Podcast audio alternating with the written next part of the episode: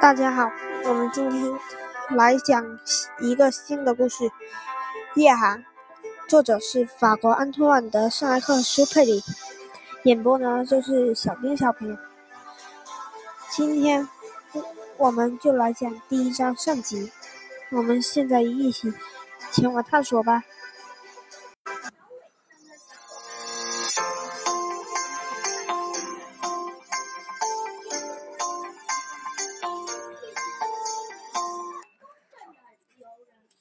第一章上集。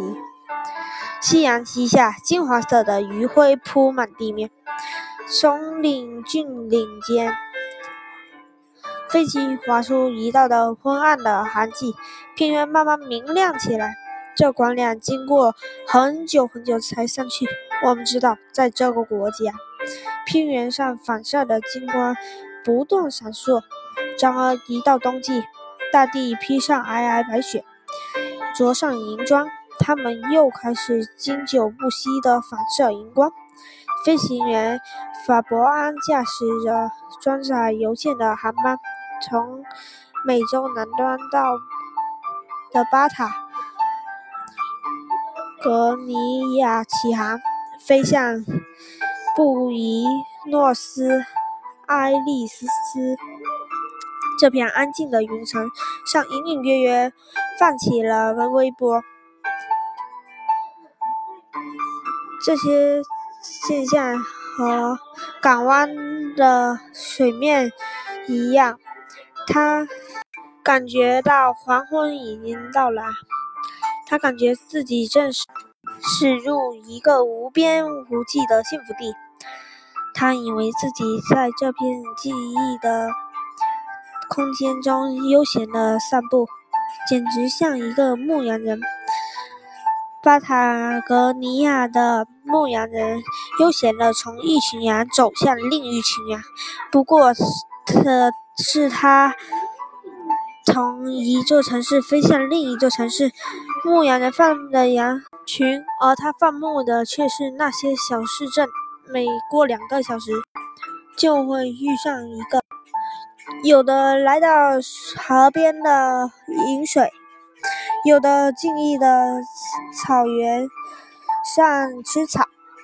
有时候他在大草原飞行一百多公里，连一个人影也没见到。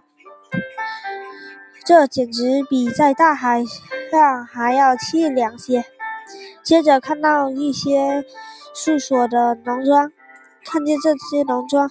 他感觉到农庄背后滚滚绿色波浪，它们仿佛在着人类生命开采似的。因此，他兴奋地摆动机翼，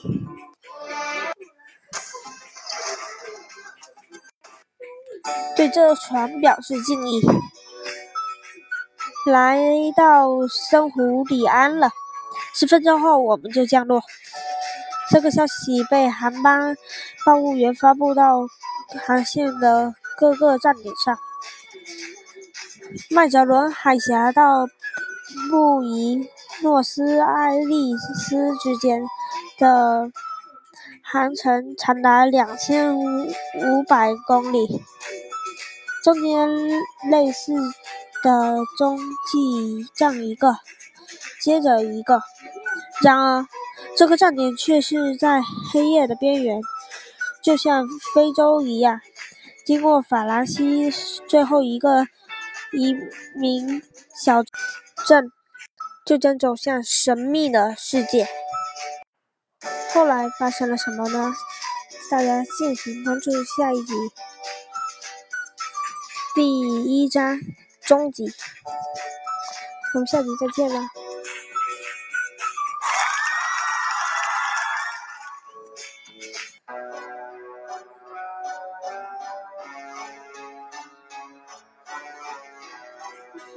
啊啊啊啊啊啊啊啊啊！